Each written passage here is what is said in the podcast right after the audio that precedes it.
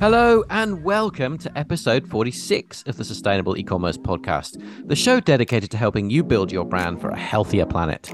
As always, I'm your host, Giles Smith, and my guest today is Jo Mercer, founder of startup slow fashion brand Matilda Life. Jo has spent her entire career in retail and is perhaps most famous for her highly successful Jo Mercer Shoes retail chain. She's coming back into market now with a lifestyle women's apparel brand built around the DNA of Australian made, ethical, and sustainable. Today, we talk about the strongly and passionately held values that are the driving force behind Matilda Life not just in what they make and sell, but also in how that weaves through all of what they do, including things like how they're setting up their upcoming bricks and mortar store, how they choose partners, and perhaps most crucially, how they intend to influence consumers towards a healthier and more sustainable approach to purchasing clothing. After chatting with Jo, I'm left with the enduring belief that Matilda Life, despite still being a tiny startup, serves as a great model for the fundamental values that any ethical and sustainable brand can follow. So, with that, let's start the show.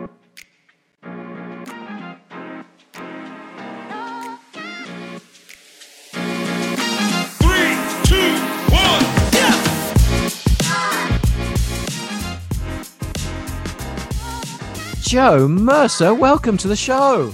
Oh, thank you, Giles.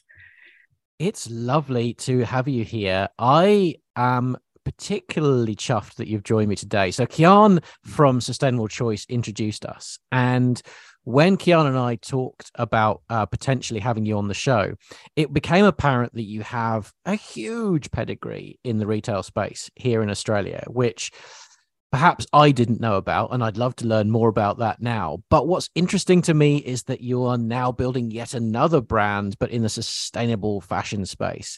And so we really want to drill into all of that today. But perhaps before we go into the details, perhaps Jo, if you could just fill us in a little bit on who you are and and and how you got onto this journey into the fashion space.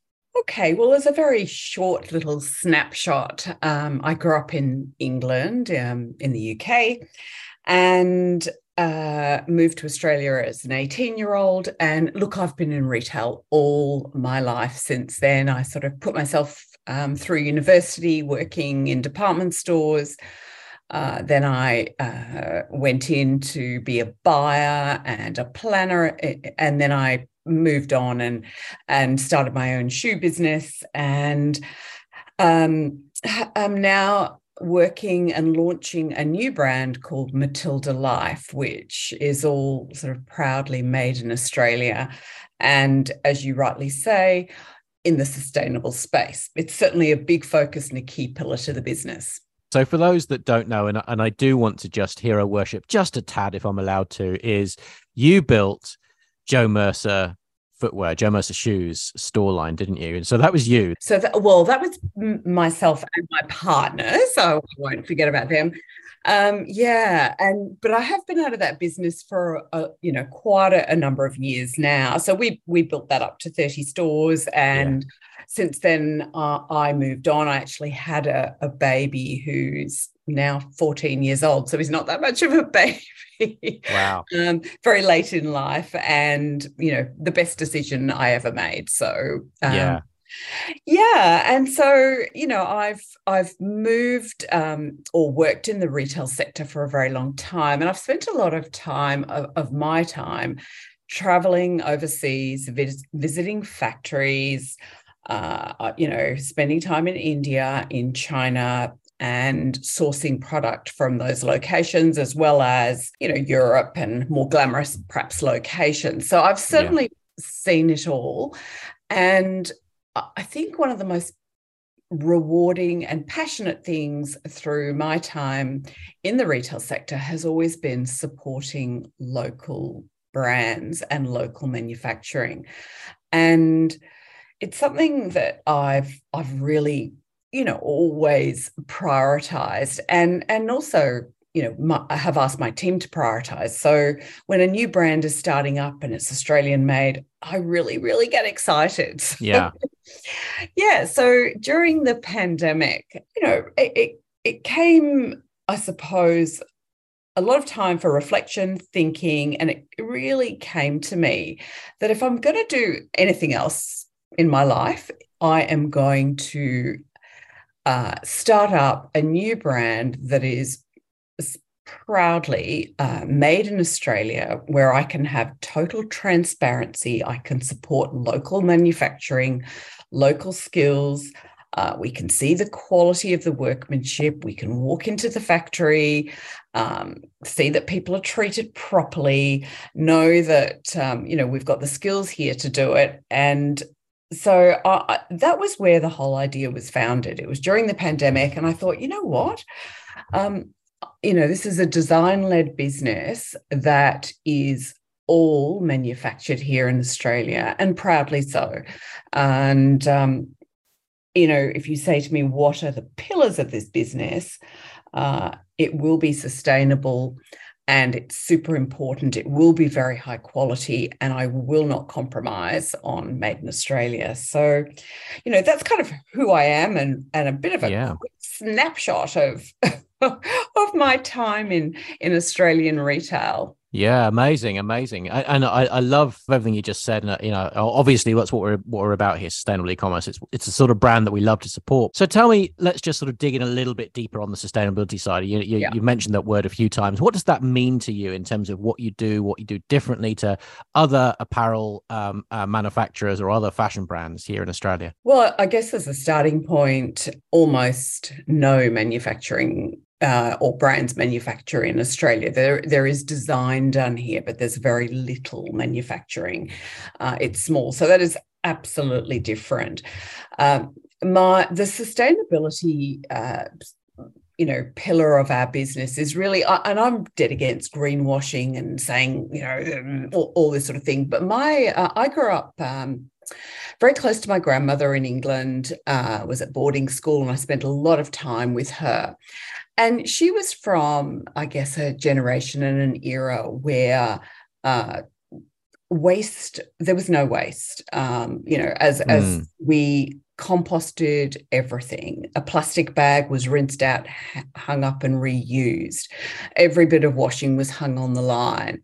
Um, we, everything she did was either composted, recycled, reused, and there was virtually no waste. And and so for me, that is hung on my life all my life. And it's yeah. become an integral part of who I am and what I believe in. And therefore, the brand that we're taking forward as Matilda Life has to live by those values. So when I say sustainable, I'm sure there's things we could do better, no question. But uh, Matilda Life does not use plastic at all. So we are a brand that, um, you know, when we ship things out, hopefully not to our peril, but there is not a plastic thing in sight. Uh, so it's, you know, a compostable box, it's compostable tissue paper, um, labeling, all that sort of thing. So um, very, very important to me. End of life is very important to me. So everything has to be a natural fiber so that it can decompose at the end of its life. That's really important to me. It's really important to me that we try and use organic so that um, I know that it, you know less water has been used and it's it's no pesticides have been used. I'm I'm not um, trying to pretend that we are um, you know the the expertise scientists who can absolutely qualify that 100% of everything we do is sustainable, but mm. it's totally a priority for the business. So when we choose who we manufacture with, when we choose who we work with, and who are going to be our brand partners, um, I want to know all about you know what are their work practices? What is their um, standard of sustainability? And and just do they have those ethics in within their business? So it's very very important to me. The core of the business is however made in australia. Like that's that's is my number one overarching priority. It's it's got to be made here sustainably. You kind of touched off all of the points there from, you know, materials manufacturing, ethical supply, you know, packaging, shipping, end of life, all that stuff. And that to me, you know, is the very essence of what makes a, a sustainable um, apparel provider, a, a, sustainable fashion brand. Um, you know, there is, uh, you know, I think there's, and I'm, I'm picking this up from yourself as well. There's a sense of understandably nervousness around making exaggerated claims around sustainability, particularly in the fashion space. You know, with everything that's going on in Europe and and um, you know the Higg, index sort of falling apart and all that sort of stuff going on. There's there's a there's a an element of uh, nervousness around everyone, but I think you know what you've just hit up is all the main bases there, and so it's incredibly important that that customers really understand that as well, isn't it? And and so you've been going since 2021 what's the feedback been from your customer base so far and what what do they love most about that story that that combined made in australia sustainable story? I, th- I think the customers uh, really do want to support local business. Yeah. so i think that you know i've had so much feedback from customers saying is it really all made here? And i'm like yeah yeah no it is what you mean it's not just designed here? And I, am like no it's actually made here. Oh i didn't realize we were still making shoes in australia. And i'm yeah. like well look it's not a big industry but there is still a small bespoke business here and there is talent. And if we get behind that talent, we can maintain it. Um, I'm not suggesting we're ever going to be mass producers of footwear in Australia, but if you're talking quality high end, yeah. Uh, you know, the skills are here and they exist, and we should cherish and nurture and love them. Uh, and you know, I guess as we grow as a country, and we are in a lucky position where we are growing, and you know, we've got new immigrants coming in, and, and we've got skills coming from overseas who can support um, industry. Why would we not really embrace having a strong high end manufacturing business? Um, yeah. So, and brands, um, you know, that support that uh, I think you know are, are, standing for a specific purpose, and it's it's important. Uh, it's important not just um, you know to me. It's clearly important. I get all passionate about it, but I think it's important even as a country to make sure that that we look after some of the the skills that we have. You know, we've got an incredibly diverse country and community with such a melting pot of different skills and, and nations um, we we can absolutely be talented manufacturers of all sorts of things, including clothing, shoes, and you know lifestyle product. So my yeah. big ambition is to make a sneaker here in Australia. That's yeah, okay. that's what I've got with you know sustainable material, so latex sole and just really you know all natural but that's my big ambition. I'm still working on that one, Giles. Well, good. That's your North Star. I love that. Uh, I was talking to um, uh, Zoltan Csaky from Citizen Wolf uh, a few months ago, and their North Star is to make uh, essentially custom made jeans to order using their unique process. So that that's their North Star. And if your North Star is sneakers, then that's that's pretty awesome as well. So um, very very cool. It's great. It's great to have a direction uh, to head in a, a goal. Very different, I suppose, to some of the other stuff that's on your store. But I suppose you know I keep running up against this when I when I talk to um, I guess smaller uh, boutique and and obviously high quality fashion brands uh, particularly the ones that are working sustainably, right? So, so one of the great challenges in the in the fashion space appears to be, you know, if you're trying to get into stores, the necessity almost structurally to do overproduction, to overproduce lots of stuff. How does that differ with what you're doing now? Like, I mean, have you run up against that yourself? I mean, I guess you're only distributing on your own site right now, but yeah, uh, look, I know exactly what you're saying, Giles. So, and it's partly to do with just uh, production becomes cheaper with more volume.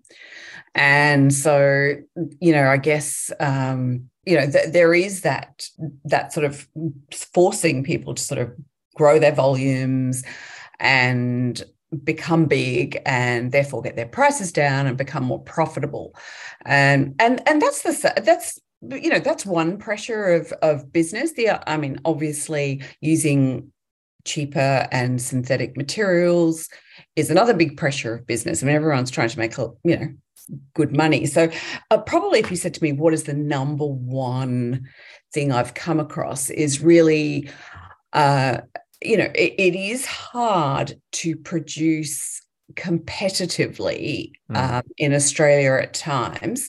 And so you have to be prepared as the retailer not to be, to, you know, to really be cost conscious, to be cutting other costs where you can so that you're not. Um, so, you, so you're viable as a business because your your make cost will be a little bit more, the consumer probably doesn't want to have to pay that. So you need to be in a position where your structure of your business is is really tight on costs so that you actually are passing still on fair value to your consumer. Yeah. Um, yeah and, and you know it's very important. We can't say made in australia and then charge a thousand dollars for a sneaker. It's so because the customer might not pay. Yeah, I mean, high there's high end, and then there's and then there's high end. yeah, oh, look, and you know what? It's all about branding in the end, isn't it? Like, there's yeah, nothing. Totally. You know, Matilda Life is a beautiful brand. Uh, it's it's all about you know being inspired by the australian landscape and the rich colors we have here and the australian way of life. It's casual and relaxed but design led and beautiful quality like just lovely. But we're, we're not trying to position ourselves to be you know the latest gucci because no. that's not the essence of the brand. The essence of the brand is relaxed easygoing casual high quality for the australian way of life. And yeah. You know within that our pillars have to you know we have to be true to what we believe in and it, it's very much around the founders and what we believe in and you know, as the uh, as the policeman around waste, both in my business life and my personal life, uh, it's a critical part of what we do. Like if we're yeah. producing waste, then you know it's not the brand I want to be. Giles just jumping in here again with a quick aside. No matter where you are in your journey to grow your brand for a healthier planet, there's one area of impact that all e commerce brands share, and that's shipment packaging. It's imperative that the customer's order arrives in perfect condition. You already know if your stuff arrives damaged, that's a bad user experience. It ends up in profit sucking refunds or replacements, and the damaged items will likely end up in landfill. But how much thought have you given to the fact that your shipment packaging is actually usually a highly overlooked part of the overall customer experience? In many cases, it will be the very first physical interaction someone has with your brand.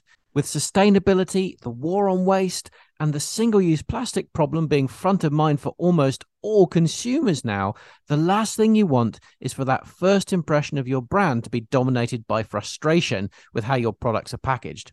That's why I'm so excited to be partnering with our friends at Heaps Good Packaging on the show. They provide a range of very cost effective, eco friendly, compostable shipment packaging from simple mailers through fillers, tapes, labels, and post pack boxes. And with that all important first impression in mind, they can also help you with custom printed packaging as well to really elevate your brand experience. Head over to heapsgoodpackaging.com.au and use code PACK like a boss to get 10% off site wide. Okay, back to today's discussion back in the day when you had a chain of, of physical presence or bricks and mortar stores that you were selling your amazing products in, how does that compare now to essentially, I think, if I'm right, that you're essentially at this point an online only retailer? Is that that's right, isn't it? Well, to be honest, Giles, we're just about to change that. So if you were to say ah. to me, ah. Oh, Jo, what is the plan? What is the vision for your business other than my cute little sneaker, which I would like to see, um, but that's a product vision. I am opening our first retail store. So we will open in King's Arcade in Armadale uh, at the beginning of March. Hopefully, it's uh, it's you know building is pretty tough at the moment, but beginning of March. And yeah, that will be our first retail store with the uh, strategic plan of growing slowly, carefully, and gradually. Yeah. In a in a bricks and mortar space. We've started online just to test the water, to iron out the production issues, to understand that we can get supply and um, you know that there is an industry that will support a smaller startup business. Mm. So as we've sort of evolved and grown through that and, and made some mistakes and had some learnings, uh, we've said, yep, we can do this. And we're going to open our first store, which of course goes without saying will all be um, you know every part of that store will be made in australia from you know recycled timber to yeah. uh, the lighting everything will be um, made here from where possible recycled and certainly sustainably produced materials yeah wow okay that's awesome so why armadale why Armadale? Oh, just because sh- a shop came up and, and, it's it's smaller in an arcade um, that runs between High Street Armadale and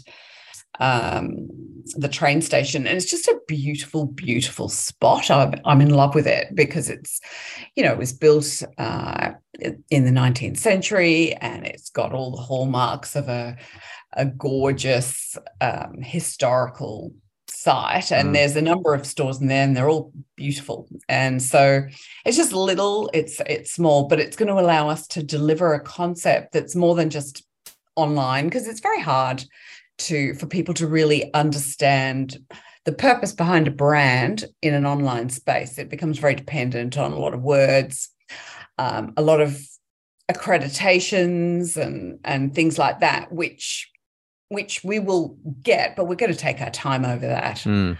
You know, my first priority isn't to become a B Corp. My first priority is to get up and running and to trade profitably, to make sure that there's an appetite for our brand, um, to live by our core values, and then I will get accredited appropriately um, as we move into the next couple of years. We're so yeah. young. Yeah. Such a startup, a little baby. Yeah. Yeah. So do you see that? Do you see going forward? Do you see that becoming a chain of little boutique stores? I do. Yeah. Uh, when you say chain, it sounds like lots. I yes. see. Yeah. Do you see lots of them? Yeah, probably. Probably not lots. No, I, I. You know, if you said to me what would be ideal, I'd say a couple of stores, two or three stores in Melbourne and Sydney, and maybe one each in the other capital cities would be an ideal scenario. Certainly, you know, not a big chain in shopping centers. It's it's very hard in a shopping center environment to to be able to pay the rents and do all the the things that are important to me.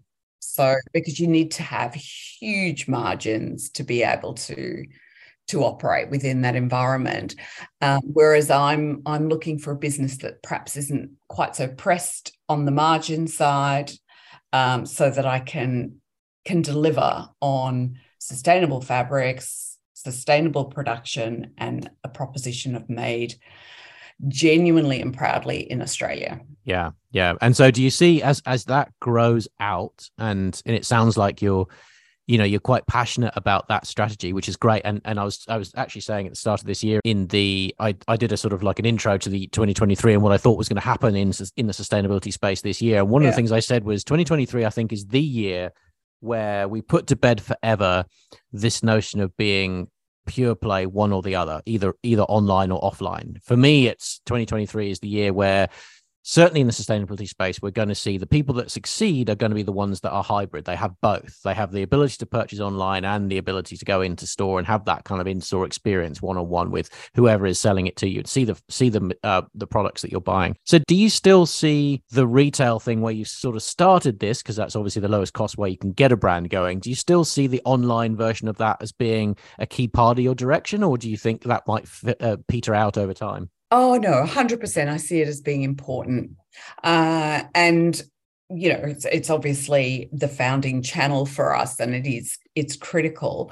Um, online, I think, uh, has you know, it's it's a little bit guilty of not being sustainable in its approach to business, and you know, happy to lose money for extended periods of time, happy to you know offer customers free shipping back forth on goods.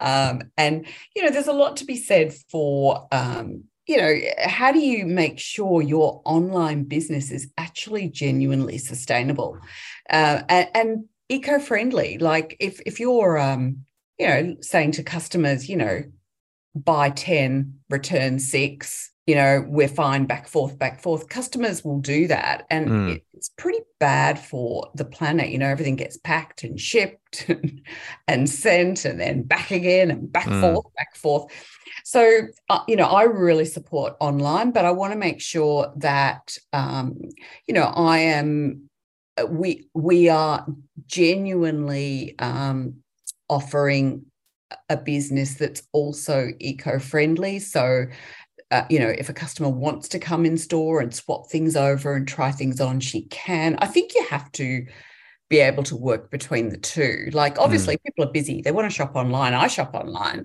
um, but you know I, the idea that i would go back forth back forth back forth with product just feels so wrong to me not and not not because it costs more necessarily because all the companies pay for it. It's just it feels like what a terrible waste of of resources. Yeah. Um, all that. So you know i'm very passionate about having both um, the in-store experience so people can really experience and feel what the brand means and what it's going to stand for and then the online for complete convenience really. Yeah. Hoping that people you know use that res- respectfully they they kind of know what they want and they jump online and buy it because it's convenient for them you know of course if you have to return you have to return but um I get all frustrated when I see all this stock going backwards and forwards and I don't know. There used to be rumors that ASOS had jumbos flying to Australia every second day. I'm like, oh my God, for fashion that's going to end up in landfill, it just yeah. feels it feels like the worst evil in the world. The same can be said for for bricks and mortar retail, right? I mean, I know I overheard a conversation in the mall the other day amongst some um, some teenagers, and they were saying that that typically what they would do is go shopping, buy five or six or seven things, wear one, decide which one they liked, and then go and take all the others back. And you know, admittedly, that's that's got well, arguably less carbon footprint, I suppose, in the sense that they're they're not ex- they're not exactly sending via the post, but it's still this kind of hyper consumerism, the ability to be convenient and try lots of stuff on and see what you like, and it is something that is unfortunately not unique maybe but certainly prevalent in the fashion space isn't it? Because of course we don't know what something's going to feel like what it's going to look like on it on it what it's going to you know whether it's going to be the right size because even though it says 34 on the label does it really is it the same as the other 34 thing that i bought? You know it's, it's so it's hard right it, it, look, it is hard, and and it's got to feel good and look good for you to really want to buy it. But fast fashion is is just uh, I think, a problem for this planet and a problem that, you know, has has really, you know, someone's paying for it, someone mm. somewhere. Um, unfortunately, it it you know it's the planet who will ultimately pay and then i guess some of the people making this product because everyone seems to make money on the way through but i can tell you right now you can't sell a t-shirt for $10 Mm. It's not possible.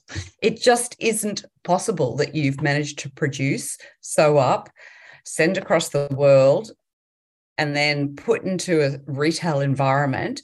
And you know, th- the real cost of that is is obviously uh, being borne by by people somewhere and by this planet because no one's paying to dispose of it. So no that's right. I mean you know i think we could we could talk for hours about the problems the ethic with you know the ethical issues around around those sorts of super low super low prices. And it's awful. And the consumerism and the idea that that's okay is just is just yeah. right. So yeah.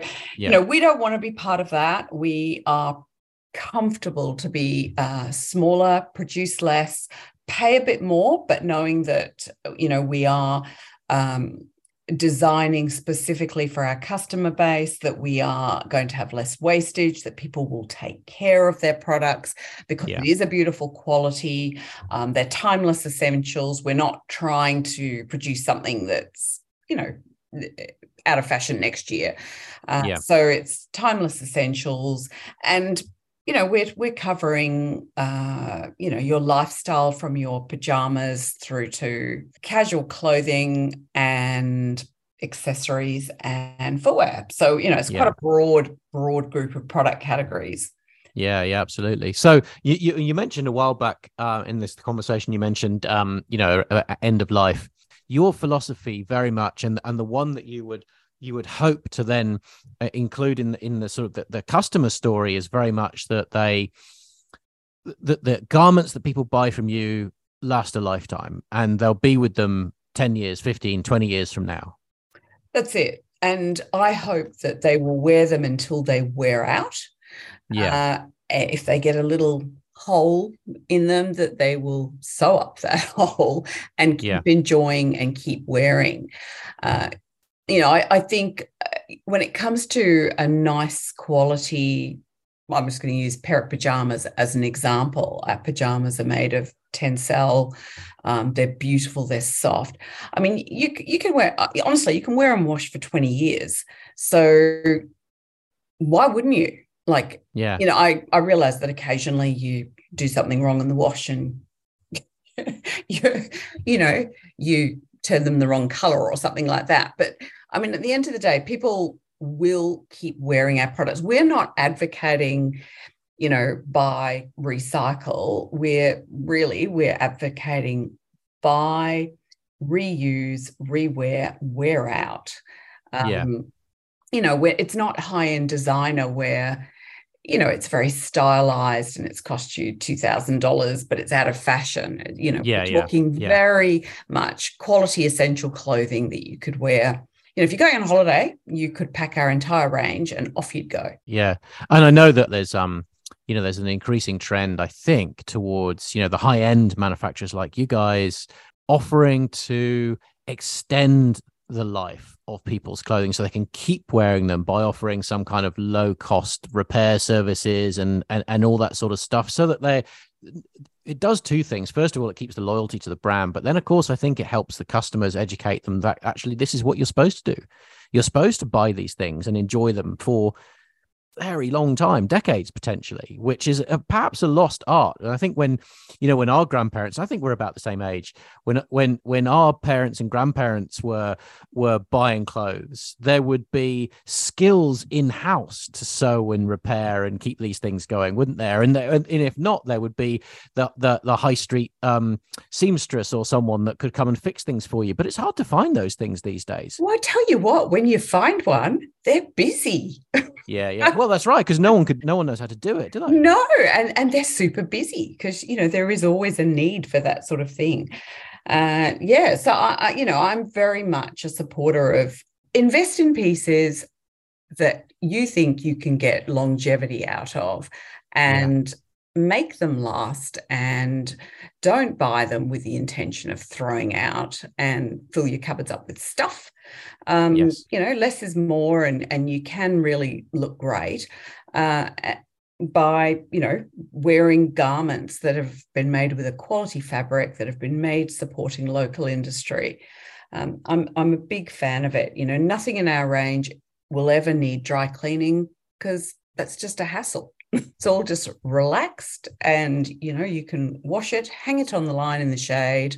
You don't need to use your dryer off you go so Jo you said that you know you were focusing on the next couple of years on sort of slow steady growth in mind to open a small number of you know nice um, stores in, in optimized locations uh, for your brands not necessarily high streets.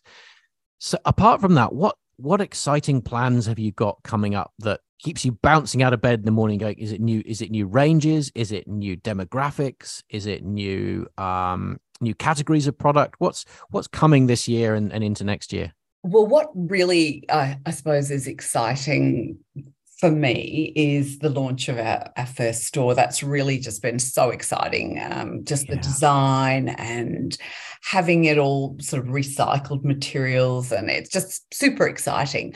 And then within that store, um, we're, we're going to introduce uh, a couple of brands that are like minded to us, like okay, absolutely, you know, on the same wavelength, that their passion is also making here in Australia and sustainability, and that we we are just completely aligned. But they're perhaps running a product category that I have no knowledge, expertise, and I'm not about to go into manufacturing of. So, for Mm. example, jewelry, as much as I love it, it's it's I'm not an expert in jewelry. I don't know much about gemstones. You know, I, I couldn't tell you the difference between nine carat and 18 carat gold. So so we will buy um, you know some really beautiful australian designed and made handmade um, jewelry brands some homeware pieces some candle brands to sit within the environment so i'm and i'm really excited about that because it's back to that passion that i have for supporting local talent Yeah. um, and part of that might be supporting local manufacturing, but then it might also be supporting some of those local brands that are absolutely aligned in their philosophy to us. Yeah, yeah, hundred percent. I love that. And in talking to lots of brands as I do, there's there's a huge need for us in the sustainability space to work together with like-minded brands that you know, it's not necessarily ones that overlap, but certainly like you've just described, the ones that are entirely complementary to what your customers are looking for when they come in the door, but you know the other things that you can fill the gaps in for them. So that makes a lot of sense to me. So. Jo, you've got a beautiful brand. Where do people go right now? Where do where do they go to go and check you out and and see what you have available? So, right now, as of today, they go to matildalife.com uh, Yep. and they can have a look around. Uh, and I guess from, let's say, mid March, in case we run late, uh, we will be opening in shop, both shop six and eight in the King's Arcade, Armadale. So, um, you know, either one of those places um, to check it out, have a look, and um, yeah, have a look at the product. Fantastic. I love it. Well, what beautiful brand you've got growing. I wish you all the best of success with your with your new store launch and all the others that are that are hopefully coming in 2023 and beyond. Yeah, thank you, Giles. That's brilliant. Back to Giles again for my top takeouts. And I think my big takeout from today is the interesting case study we have in Matilda Life, exploring it as we are still very early in the life of the brand. And for me, what makes that interesting is just how strongly Jo's values are serving as the blueprint for how the brand operates. She's obviously passionate about avoiding plastic waste, which puts strict boundaries around product materials choice and packaging selection. But beyond that, her belief in supporting our local Australian manufacturing capability influences so many decisions from where they make their own products, how they fit out their new stores, and which brands they choose to work with and stock alongside their own products.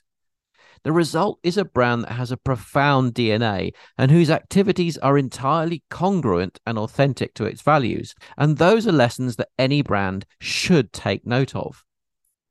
And talking of congruency, I really believe that's a vital building block for success for brands like Matilda and any other brands following a similar track. Startup brands, especially in the fashion space, have monstrous disadvantages compared to fast fashion and high volume brands. Choosing high quality, sustainable fabrics is typically more expensive as a starting material, which immediately means price has to be higher. Making timeless pieces and encouraging responsible garment ownership means slower purchase frequency potential. Limited scale and a deeper version to overproduction mean the, the unit economics are much, much harder. And Jo's chosen to avoid expensive rents from shopping malls for her stores to keep margin pressure under control, but choosing cheaper, lower footfall locations means less traffic into the store. What all of this means is that if, like Matilda, your brand is competing with the constraints of quality based pricing and low traffic, crafting a powerful brand story that immediately resonates with your customers and captures their attention across all channels is absolutely pivotal to success. And in that context, it's the congruency between your brand values and all aspects of the actual operations of your business, what you actually do, that will be the bedrock for your story. So I hope that you enjoyed our time with Jo today.